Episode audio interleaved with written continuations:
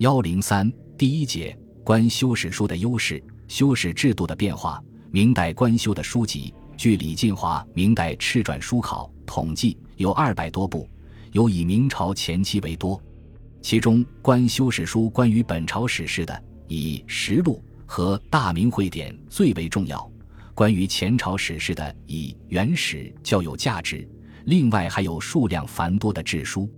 这些史书的纂修虽也存在不足之处，但仍然显示出官修史书所具有的优势。我国自汉朝以来，历朝都十分重视本朝史的撰述，不仅有起居注和日历的修纂，还有纪传体国史的编修，并有专门的修史机构。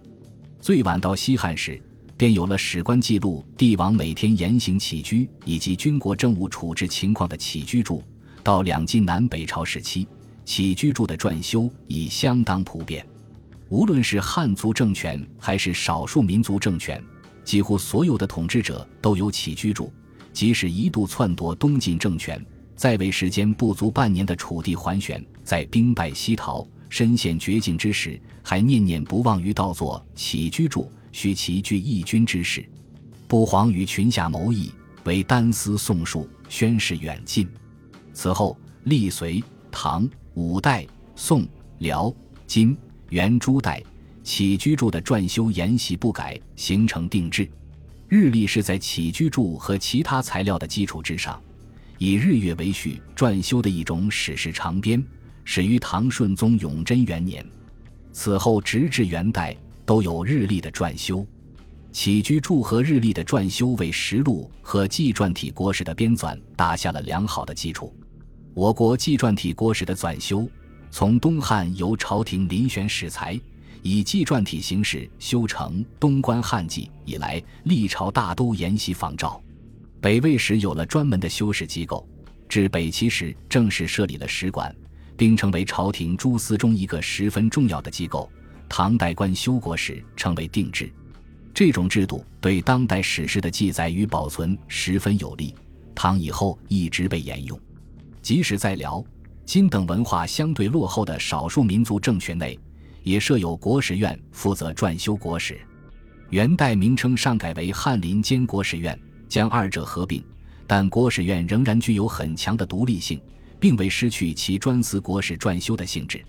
然而到明代，修史制度就发生了变化。名人陆荣曾在《书园杂记》一书中指出，国初循元之旧，翰林有国史院，院有编修官。若翰林学士戴志等官兼史事，则戴兼修国史衔。其后更定官制，罢国史院，不复设编修官，而以修撰、编修、检讨专为史官，立翰林。翰林自侍读，侍讲以下为属官，官名虽异，然皆不分职。史官皆领讲读，讲读官亦领史事。据此可知，明朝建国不久便废除了国史院，使翰林院的侍读、侍讲等官员与史官在职掌上相混淆，翰林院与掌起居注、修史的史馆合而为一的事实。明代立国不久，延续千年的起居注撰修和已历数百年的日历撰修皆被停止。明太祖在称帝前和称帝之初，都曾设置起居注官员撰修起居注。宋濂、卫官、王直等都担任过起居注官，负责撰写起居注。明朝建立不久，明太祖又于洪武六年九月准翰林学士程旨、詹同等人的奏言，命宋濂为总裁官，撰修日历。到次年五月，大明日历成，自上起兵至洪武六年十倍载，百卷，藏金匮。遗憾的是，这一制度在明代维持的时间极为短暂。到洪武中，起居注官和起居注的撰修就被废除。明史职官制对此曾做了明确的记载，起居注甲辰年制，吴元年定制正五品，洪武四年改正七品，六年升从六品，九年定起居注二人，后阁十四年复制，至从七品，巡罢。此后一直到万历元年，担任编修官而欲修《世宗实录》的张卫深感没有起居注难以修好实录，于是以前代皆有起居注，而本朝独无上书请求恢复，于是起居注官员得以复制，以翰林院监舍重新开始撰修起居注，可是恢复不久又被废除。今存官修万历起居注不分卷，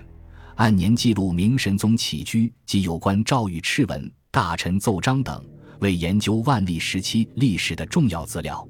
关于国史的撰修，在万历中期也只有过很短的时间。大臣陈于弼以前代皆修国史，书言我朝史籍，只有《列圣实录》正史缺焉未讲，请求设局撰修国史。万历二十二年三月，明神宗命陈于弼等负责开馆修史，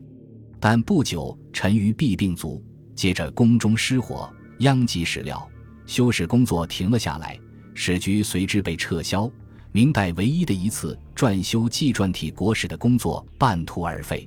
由于明朝不修起居注和日历，也不修国史，致使实录无以为据，严重影响了实录的可靠性和详尽程度，成为明朝史事记载上的明显缺陷。对此，明代学者王士祯说：“国史之失职，未有甚于我朝者也；其余左右史记言动，缺如也。是故无所考而不得书。”沈德福在《万历野获编》中也说：“本朝无国史，以历帝实录为史，已属纰漏。”